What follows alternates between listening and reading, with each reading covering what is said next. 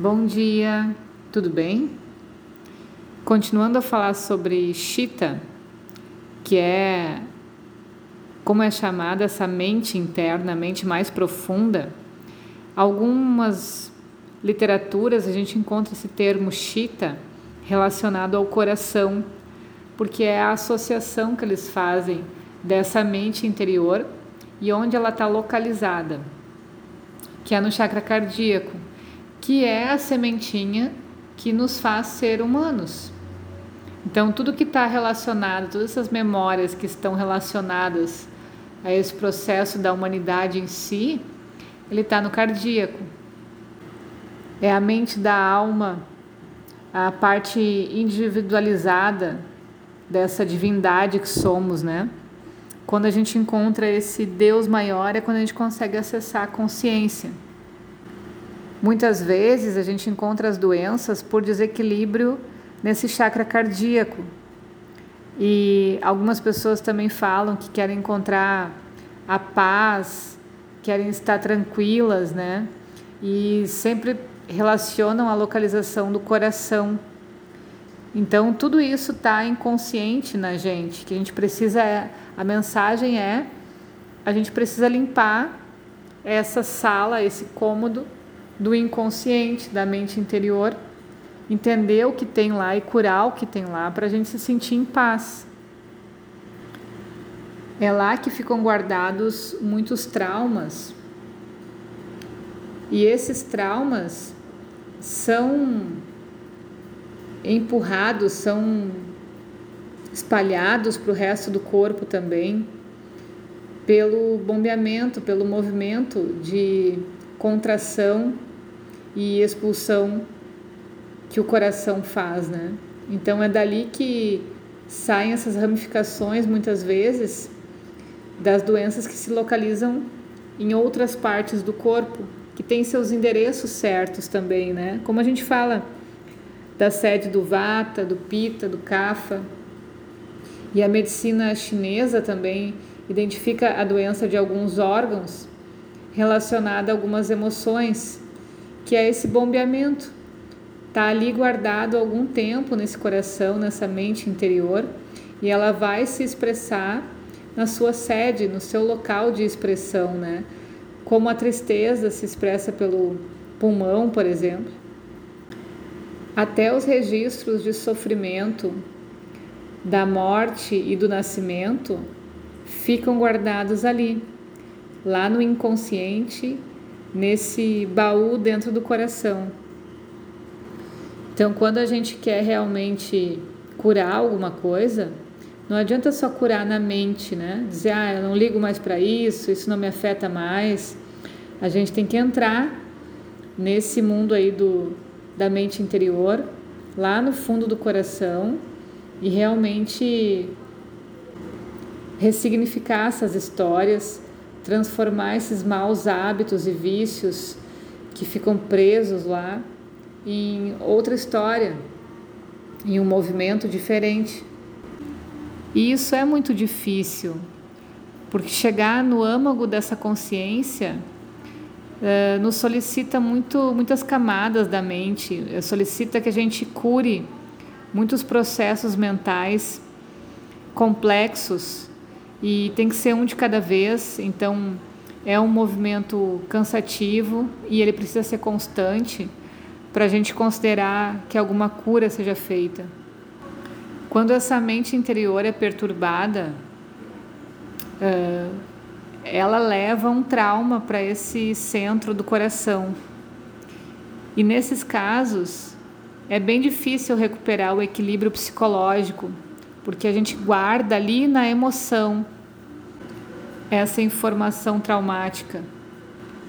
Por isso que a gente precisa alimentar a nossa mente interior com impulsos superiores.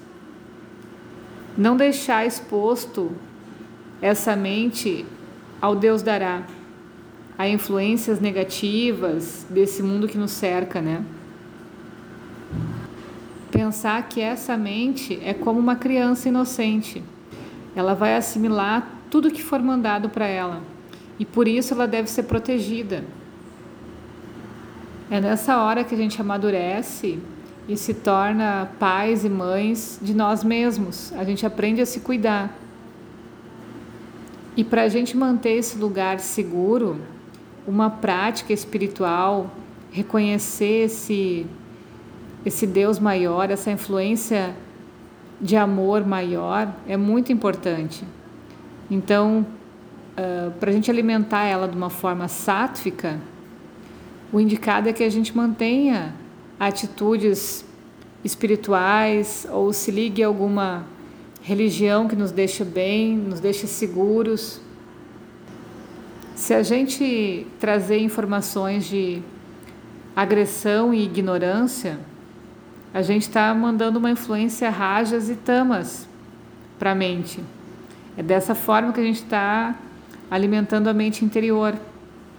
E esses movimentos causam o sofrimento, a ilusão e são a fonte de todos os problemas que a gente acaba encontrando na vida. Porque não é uma situação calma e harmônica. Ela está sempre precisando sobreviver, ou ela está coberta de ignorância que não faz nem ela se movimentar para sobreviver. Por isso que geram as doenças. Tudo que a gente vê nesse movimento rajásico e tamásico é o que traz as impurezas e toxinas então psicológicas que a gente deve eliminar. Então, observar bem o que está à nossa volta e como essa natureza das coisas acontecem, não que a gente deve se privar do mundo, bem pelo contrário. É aprender a estar no mundo, reconhecendo essas influências e protegendo a tua mente delas. Pode ser com mantras, com pensamentos elevados, com música apropriada. Tudo isso é uma forma de proteger essa mente. Quando esse chita, essa mente interior, está coberta por tamas, ela traz os hábitos negativos, o auto-boicote, e é muito difícil mudar isso na mente exterior. Quando a gente traz o movimento rajásico para Chita, mantém essa, esse pensamento exterior em constante movimento, sempre perturbado e confuso, com muita capacidade de imaginar, de criar realidades de fantasia.